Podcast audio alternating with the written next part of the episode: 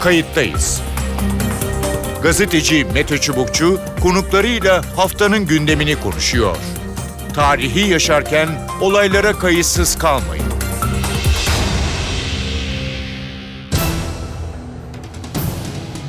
İyi günler bir kayıttayız programıyla daha karşınızdayız. Tarihe ışık tutmak ve olan biteni anlamak için önümüzdeki dakikalarda sizlerle birlikte olacağız. Ben Mete Çubukçu, editörümüz Sevan Kazancı.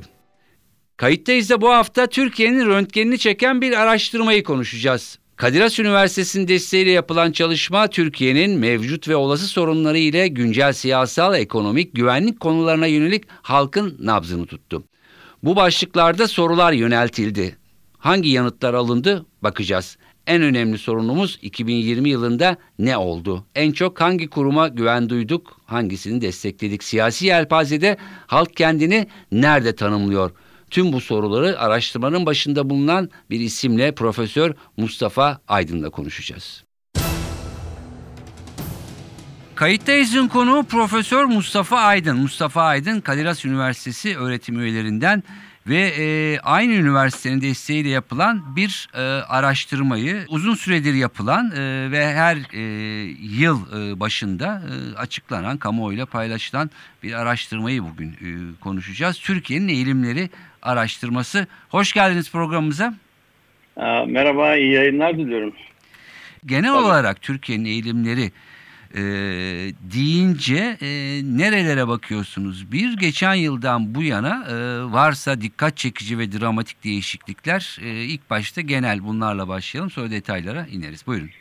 E, yani aslına bakarsanız Türkiye'nin e, siyasal sosyal değişimini e, algılamaya çalışıyoruz, anlamaya çalışıyoruz. Bir de e, halkın, e, kamuoyunun e, genel Türkiye ile ilgili pek çok konudaki farklı algılamalarını ölçmeye çalışıyoruz.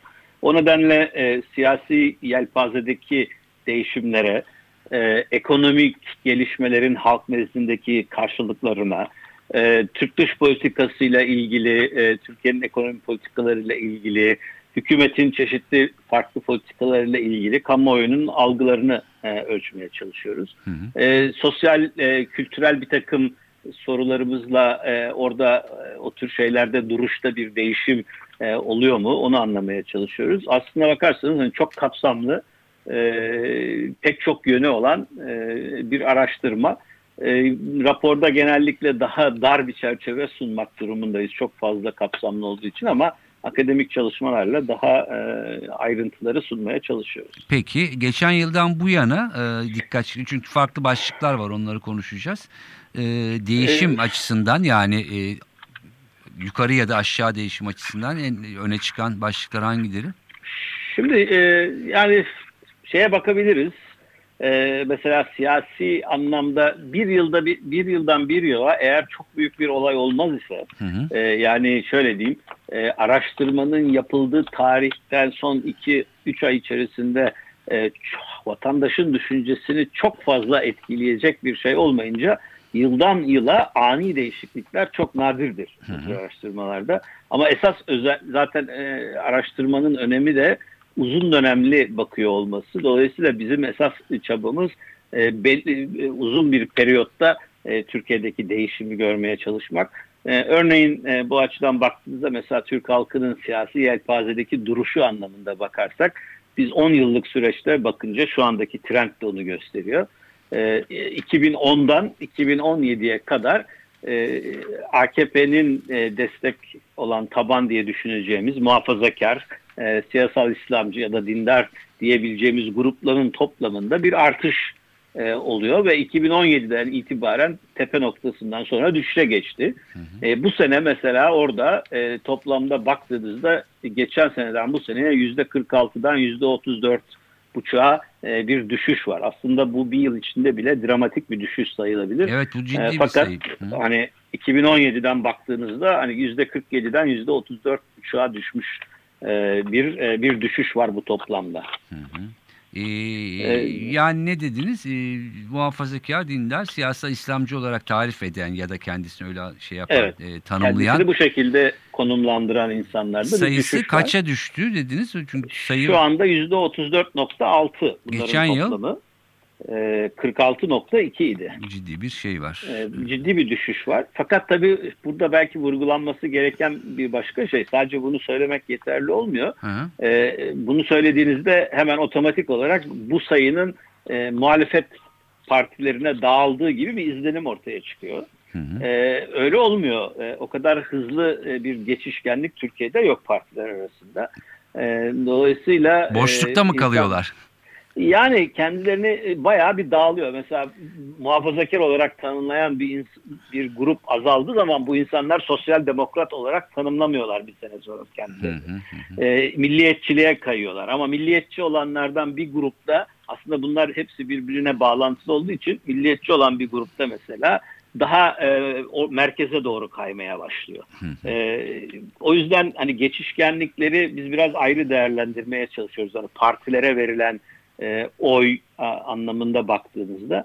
E, bir de şurada yanılgı olmasın. E, e, bu kendisini siyasi yelpazede farklı yerlerde tanımlayanlar e, beklenmedik siyasi partilere de e, oy verebilirler. Yani orada bire, birebir bağlantı büyük ölçüde varsa da yüzde yüz değildir. Dolayısıyla e, muhafazakarların hepsi e, AKP'ye oy vermiyor. E, CHP'ye oy veren de muhafazakarlar var. E, işte hatta işte daha da solda gözüken HDP'ye oy veren muhafazakarlar da var. E, bunun karşılığında kendisini Kemalist olarak tanımlayıp e, MHP'ye ya da AKP'ye oy verenler de var. Dolayısıyla şey doğru bir e, karşılaştırma olmuyor. Yani yüzde yüz doğru olmuyor öyle diyeyim. Siyasi yelpazedeki konumlanmayla oy verilen partiler hemen üst üste çakışmıyor. O nedenle bu konumlanmada bir değişim olduğunda bu derhal diğer part- partilerin oylarına yansımıyor. Ona Anladım. dikkat etmek lazım. hı. Ama e, kaçtığı yeri etkiliyor. Gideceği yeri değil de, de öyle mi? E, evet yani kaç genelde gevşeme olarak ortaya çıkıyor. E, işte oradan ayrılıyor. Kendini ya başka bir şey olarak tanımlıyor veya tanımlamıyor. Hı hı. Bir süre boşlukta duruyor vesaire. E, oya dönüşmesi daha uzun yıllar alan bir şey bu bu, bu siyasi yelpazedeki dönüşüm. Hı hı. Bizim için tabii biz uzun vadeli baktığımızdan e, bu siyasi yelpazedeki dönüşüm bize örneğin e, belli bir trend varsa 2-3 yıl üst üste aynı şeyi görüyorsak bu bize 2 yıl sonra e, bir seçimde veya 3 yıl sonra bir seçimde olabileceklere dair işaret veriyor önceden. Peki. Şimdi e, Türkiye'nin en önemli sorunu e, 23,5'la tabii ki e, korona salgın pandemi yani bütün Evet, dünyada tabii, tabii. Yapacak e, bir şey yok. böyle, evet, bu, sene için bu, bu bu sürpriz değil. E, ikinci sorun e, bu yılda değişmeyerek demişsiniz 20.7 Evet. hayat pahalılığı işsizlik. Üçüncüsü de aslında ona bağlı O da 12.3 ekonomi. dolayısıyla toplamı 33'ü aşan bir rakam. Yani birinci sırada aslında e, pandemiden e, daha çok sanki ekonomi e, gelmiş gibi. Evet bunu nasıl açıklıyoruz? Şimdi bu zaten e, hani hep beklediğimiz bir sonuç. Çünkü Türkiye'de bizi bütün an- anketlerde bugüne kadar e, ilk iki sıra e, hep e, ekonomiyle yaşanan sorunlar ve terörle mücadeledir. E, öyle çıkmıştır ve genellikle de e, işte eğer o yıl içerisinde terör e, saldırılarında bir artış olmuşsa o zaman terörle mücadele birinci sıraya yükselir. Onun dışında hep ekonomi, aş, iş, meslek, e, işsizlik gibi meselelerdir yukarıda olan. E, bu sene de aslında şimdi tek soru olarak böyle Türkiye'nin gündemindeki en önemli sorun ne diye sorduğumuzda elbette koronavirüs Evet. salgını tepede çıkıyor ama e, mesela Türkiye'de yaşanan ekonomik problemlerle ilgili e, bir takım e, ifadeler verip bunlara e, sorumlusu kim e, yani neden oluyor bunlar diye sorduğumuzda e, mesela Türkiye'deki ekonomik sorunların koronavirüsten kaynaklandığını düşünmüyor vatandaş. Yani o o o soru da en altta çıkıyor. Hı hı. E, orada hükümet politikaları e, işte faizlerin yüksek olması gibi konular Evet. e, daha yüksekte çıkıyor. E, dolayısıyla burada bu gündemdeki en önemli sorun anlamında baktığımızda e, hayat pahalılığı ve ekonomik sorunların tepede çıkması şaşırtıcı değil. E, bence bu seneyle ilgili enteresan bir gelişme. İlk defa terörle mücadele bu kadar aşağıya düşmüş durumda. %8'e indi. E, bu e, özellikle geçen yıl e, terör konusunda Türkiye'de e, hem güvenlik güçlerinin sağladığı başarı hem de sonuçta bunun düşmüş olmasının bir etkisi. E, ama buna karşılık yine ilk defa olmak üzere e, eğer koronavirüsü kaldırırsak e, çok atipik bir durum diye düşünürsek ikinci sıraya hak ve özgürlüklerin sınırlanması bir problem Evet. olarak çıkıyor gözüküyor. Bu da yine bizim ankette ilk defa bir e, ilk beşe giriyor. İlk beşi evet önemli. Hak ve özgürlüklerin e, sınırlanması konusu. Üçüncü sırada 12.3'te. Şimdi beşinci madde E, bu- var. E, pardon buyurun. Ha, bu bize şeyi de gösteriyor yani aslında hep söylediğimiz bir şeyi Türkiye'de terör e, Türkiye'deki hak ve özgürlüklerin önündeki önemli engellerden bir tanesidir. E, dolayısıyla o sorun aşıldığı zaman e, vatandaş hak ve özgürlükler konusuna odaklanabiliyor. E, bu onu da gösteriyor. Evet yani e, şiddet ve terör biraz bunun önünü kapatıyor gibi. Önünü kapatıyor. Evet, Evet. evet. Şimdi e, beşinci sırada mülteciler e, çıkmış mültecilerden tabii ki yani çoğunlukla herhalde Suriyeli misafirleri Evet, e, kastediyoruz. evet, evet. E, 2018'den 2020'ye dramatik bir yüzde yüz bir artış var. Yani 2018'de e, en e, önemli sorun da üç buçukmuş yüzde üç buçuk. Bu- Bu sene yani 2020'de 6 çıkmış neredeyse iki katı. E, ne oldu burada? Bu da ekonomik acaba e, biraz sorunlarla mı bağlantılı? Yani o- oradan buraya mı varıyor? E, yani Ee, se- yani ekonomiyle de belki bir ölçüde bağlantılıdır ama genel olarak baktığınızda bizim mülteciler ve özellikle de e, Suriyeli mültecilerle ilgili sorularımız da var. E, orada örneğin e, Suriyeli mültecilerle ilgili şu andaki algıya baktığınızda e, bugüne kadarki en düşük onaylanma noktasına inmiş durumda. Yüzde sekiz gibi bir e, onaylanma durumu var. Yani kabullenilme durumu var. E, Suriyeli mültecilere karşı zaten toplumun çok negatif bir duruşu olduğu e, bu araştırmada çıkıyor. E, bu sorun e, sorusunda da yine onu onun yansımasını görüyoruz. Tabii Evet. yüzde altı gibi beşinci sıraya çıkmış olması e, bize ona işaret ediyor.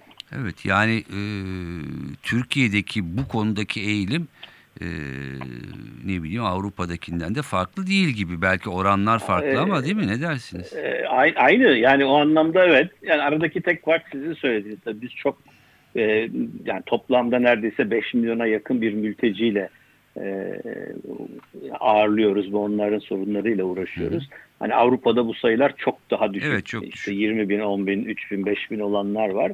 E, dolayısıyla o anlamda büyük bir fark var ama tepki anlamında bakarsanız e, benzer bir yönelim Türkiye'de de ortaya çık- çıkmış gözüküyor. Peki. Fakat bir şey Evet. farkı var. Yani bu bir e, büyük ölçüde şiddete dönüşmüyor. Yani Tabii, tabii. Türkiye'deki kadar büyük bir e, mülteci grubunu ağırlayıp e, bunu şiddete dönüştürmeden sürdürebilen pek ülke yok aslında.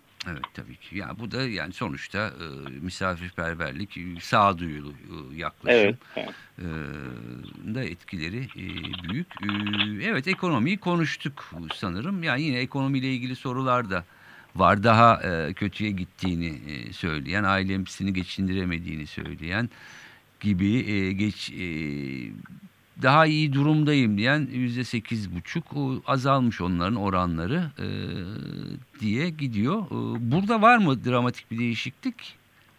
E, yok, hayır. Aşağı yukarı e, her yıl aynı oranlara, yakın oranlarda e, yaşanan, yani sorun yaşayanlar, daha kötü olduğunu söyleyenler e, bu düzeyde.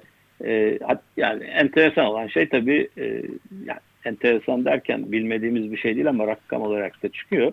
E, mevcut durumundan mutlu olan, hatta bir yıl öncesine göre durumu iyi olan bir insan grubu da var Evet. e, ülkede. Buna karşılık durumu daha kötü olan daha geniş bir kitle de var. Okey. O tabii toplumsal e, refah düzeyindeki ayrışmayı da ayrışmayı da getiriyor. getiriyor.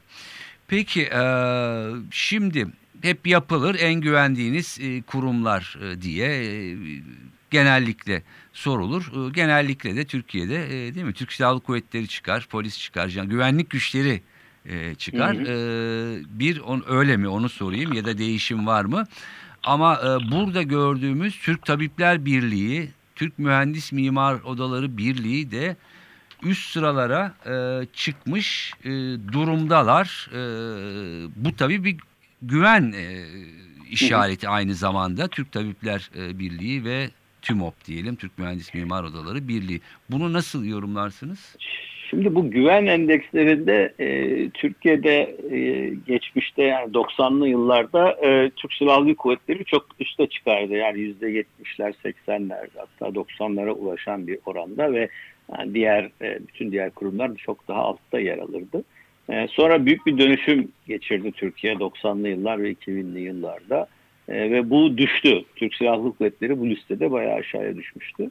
Son 3 yıldır e, tekrar e, sadece Türk Silahlı Kuvvetleri değil aslında e, güvenlik kurumlarının Evet, hepsi işte güvenlik kurumları. Silahlı Kuvvetler, jandarma, polis hatta e, Milli İstihbarat Teşkilatı da dahil olmak üzere bu üst sıraya tırmandılar ve son iki yıldır da ilk üç sıra bunlardan teşkil ediyor.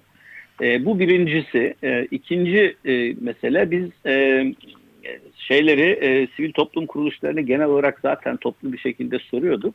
E, ama e, çok yüksek değildi. Yani yüzde otuzla yüzde kırk arasında bir yerde çıkıyordu onlara güven ve alt sıralarda yer alıyorlardı. Bu sene hem sivil toplum kuruluşları genel olarak hem de ilk defa sorduğumuz e, bunun içerisinden çıkartıp e, kamuoyu gündeminde olduğunu düşünerek sorduğumuz işte TMOP ve e, Tabipler Birliği üst sıralarda çıktı. Yani o kadar ki e, önce güvenlikle ilgili kuruluşlar var. Onlardan sonra aslında e, sivil toplum kuruluşları geliyor. Hı hı. E, ve bence bir e, daha önemli yansıması seçilmişler e, bir anlamda ve burada atanmışların ve e, gönüllülerin arkasında kalıyor. Yani hem e, parlamento, e, silahlı kuvvet yani güvenlik güçlerinin arkasında, Türk Tabipler Birliği'nin arkasında meclis, e, Cumhurbaşkanlığı bütün bunların arkasında kalıyor. E, ve hatta daha da kötüsü muhalefet partileri çok daha aşağıda kalıyor. E, bu e, bence hani Türk demokrasisi açısından e, önemli veya siyasetçiler açısından önemli bir yansıma.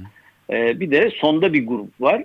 E, o sondaki grup da enteresan. E, aslında hani tarafsız olması gereken ve bize e, Türk halkına çeşitli konularda doğru bilgileri sağlaması gereken yasal olarak e, bir takım e, düzenleyici kuruluşlar en altta kalıyor. Yani RTÜK gibi, TÜİK gibi, ÖSYM gibi ki bunların bazıları mesela ÖSYM geçmiş yıllarda çok da güvenilir bir kurumdu. Evet. Tepelerde çıkardı. Ama tabii özellikle FETÖ döneminde Türkiye'deki etkili olduğu dönemde yaşanan skandallar nedeniyle e, bu noktaya düşmüş gözüküyor. E, bu da tabii çok e, üzüntü verici bir şey. Evet, Türk. Tabipler Birliği özellikle Covid sürecindeki performansı, e, Tabii, çabaları, e, takipleri, e, denetlemeleri, denge kurmaları herhalde e, kamuoyunun dikkatinden kaçmamış gibi. E bir de evet tabii verdikleri muhtemelen verilerle. Bir e, de doktorlar daha yani o doktorları temsil eden ya da sağlık ça- çalışanlarını temsil eden bir kuruluş Evet olarak. biz bu sene açıklamadık. Aslında var bizim araştırmada e, işte en güvenilir e, pardon en e, ne derler önem verilen e, e, iş kolları diye baktığınızda da e, doktorlar her zaman birinci sırada çıkıyor. Yani son 3-4 yıldır bakıyoruz biz. Hı hı. E, doktorlar hep birinci sırada çıkıyor. En çok e, önem verilen, istenen, e, tavsiye edilen e, meslekler grubunda. Evet doktorlarımıza iyi bakalım. Buradan teşekkürlerimizi e, tekrar yollayalım e, kendilerine. Elbette. Peki e, şimdi e, güncel bir konu e, Covid salgın ve aşıyla. E, Evet. Çeşitli ülkelerin Covid-19 aşısı üretmesi durumunda aşı olma isteği sorusuna Türk halkının %70'i üretmesi halinde Türkiye menşeli aşıyı tercih edeceklerini belirtti. Şimdi ilkini açalım isterseniz. Yani e, aşıya karşı değil anladığımız kadarıyla. O soru soruldu mu? E, Ya bu soru aslında ikisini de test ediyor. Çünkü soru şöyle bir şey. E, burada ülkeleri birbirlerine karşılaştırmıyoruz aslına bakarsanız. Diyoruz ki şu ülkeler eğer aşı üretirse bu aşıyı olur musunuz? E, dolayısıyla hani bunun içerisinde hem o ülkeyle ilgili bir algılama var. Hem o aşıya güven var hem de o ülkeyle ilgili bir algılama var. Aslında cevap hepsini veriyor. Peki bir şey Ee, soracağım hocam. Yani bu hı. e, gündemde kamuoyunun bildiği açık olan ülke ve markalarla mı? Yani ne bileyim işte Pfizer, BioNTech'ti, e, Şöyle Moderna yok. markaları söylemiyoruz. Hayır markaları vermedik. Biz Hı. ülke diye koyduk. Çin, Üstelik- Almanya, Amerika, İngiltere gibi mi? Evet ama hatta biz buraya şey de ekledik. Yani bir, bir iki test ülkesi ekledik. Yani aşı ürettiği konusunda hiçbir haber olmayan Hı. ve gerçekten de bu konuda çalışmadığını düşündüğümüz bir iki ülke de ekledik. Mesela Suudi Arabistan da var burada. İran'da var, Hindistan da var. Oy Hatta mı onlara? Japonya'da var. ee, yani şimdi bu çok enteresan tabii mesela. Onlara e, biz bizim koyma nedenimiz e, vatandaşın bu ülkelerle ilgili algısı nasıl Evet. yansıyacak diye. Çünkü sonuçta aşıya güven biraz o ülkelerin teknolojisine güvenle alakalı bir şey. E, baktığınızda zaten en alttan yukarıya Hindistan, İran, Suudi Arabistan diye gidiyor. Evet. Yani en altta kalan Hindistan e, üretse bile %28.6'sı ben o aşıyı olurum diyor mesela. Hindi, Hin- Ee, Hindistan'ın diğerlerine göre e, bence daha şeyi var e, o konuda. Yani ilaç üretme aşıyı bilmiyorum ama. Aslında var tabii ama vatandaş nezdinde öyle bir algısı yok Evet. tabii. Ee, İran öyle %28.7 çok düşük bunlar. Ama esas itibariyle bakarsak tepede en çok konuşulan ülkeler ve bunların bir e, sıralaması var, algı sıralaması. Yani Almanya, e, Rusya, Çin ve Amerika e, ve İngiltere %40'ın üzerinde Hı hı. e, bir e, onaylanıyor. Eğer bunlar aşı üretirlerse ben bunu olurum diye. Fakat tabii Türkiye halkının e, işte dış politika konularında sorduğumuzda da çok net ortaya çıkıyor. E, sadece kendine güveniyor olması, içe kapanıklığı, e, bu belki son yılların yerli milli söyleminin etkisi. E, özellikle Türkiye aşı üretirse ben bu aşıyı %70 oranında olurum diyen e, bir kitleden bahsediyoruz. Dolayısıyla yabancı aşılardan neredeyse iki kat daha fazla yerli aşıya bir güven oluşmuş durumda. Peki. Umarız e, üretilir e, ve e, vatandaşlar da en azından kendileri açısından daha güvenli bir aşı e, vurulma aşamasına gelir. Peki e, son iki e, maddemiz var. E, hocam tehdit algısı. Ben şurada hemen o chartı da tabelayı da bulmaya çalışıyorum. Amerika başta gördüğüm kadarıyla. E, Bizim değişmeyen. Evet İsrail e, arkada. E, şimdi tabelayı da bulursam o sıralamayı hemen size söyleyeceğim. Ermenistan, Fransa, İngiltere diye gidiyor. Ermenistan evet Fransa, İngiltere, Almanya. Şimdi gerçi Amerika'da bir düşüş var değil mi? Yüz- Şimdi Öyle Bu bir sene enteresan tabii. Bu sene e, aslında çok e, bütün ülkelerin tehdit ülkelere yönelik tehdit algısında bir artış var. E, iki ülke hariç. E, onlar düşüyor. Birisi Amerika Birleşik Devletleri, diğeri e, daha da şaşırtıcı gelecek Suriye. E, burada tabii Amerika son 3 yılda e, 2018'de 81.9'la tepedeydi. E, 2 yıl içerisinde şu anda %60.5'a gerilemiş durumda. Hı hı. E, tabii hala birinci sırada Türkiye'yi en çok tehdit eden ülke olarak algılanıyor ama e, burada ciddi bir düşüş var. E, şimdi bu sene e, düşen iki ülkenin ABD ve Suriye olması e, bana şu yorumu yaptırıyor. Amerika'nın Türkiye'ye yönelik tehdit algısı ve Amerika'dan algılanan tehdit Hı hı. büyük ölçüde Amerika Birleşik Devletleri'nin Suriye'deki varlığı ve oradaki e, PYD, YPG güçleriyle bağlantısı üzerinden Hı hı. e, e, konumlanıyor veya Evet. şekilleniyor. E, orada e, Türkiye Suriye'den algıladığı tehditte Türk halkı bir azalma olduğu için e, bu muhtemelen işte e, yapılmış olan e, Fırat'ın doğusunda ve batısında yapılmış birkaç operasyon, üç operasyondan sonra e, oradaki tehdit algılamasının düşmesi aynı zamanda Amerika'nın da tehdit algılamasına bir düşmeye yol açmış gibi gözüküyor. Hı hı. Peki şunu Ama soracağım. dışında her ülkede yükseliyor. Tabii yani bunlar e, muhtemelen siz raporlarda şey yapıyorsunuzdur. Yani o yıl e, yaşanan e, olaylar, o olay yaşanmasa bile e, siyasilerin e, söylemleri de bu e, mesela işte tehdit algısı e, oluşmasında etkili oluyor mu? Yani işte Ermenistan var, Fransa muhtemelen Ermenistan belki bu e, Karabağ Savaşı dolayısıyla e, Yükseldi, olacaktı. Fransa var, İngiltere var, Almanya e, var. Şimdi Hani bir- bun- yani Birkaç şey var. Yani e, bir kere şeyi söylemek lazım. Genel olarak hani o yıl hiçbir şey olmasa yani şu anda hiçbir şey olmadığını farz edelim ve baktığımızda bir kere Türkiye'nin tarihsel olarak tehdit algıladığı ülkeler var.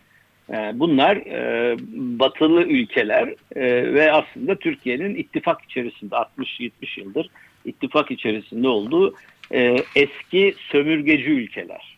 Yani Fransa, İngiltere, Almanya e, Osmanlı döneminden beri Türklerin, Türkiye'nin, bu coğrafyanın e, iç içe olduğu e, ülkeler. Ve dolayısıyla bu algı onlardan tehdit algısı esas itibariyle buradan şekilleniyor.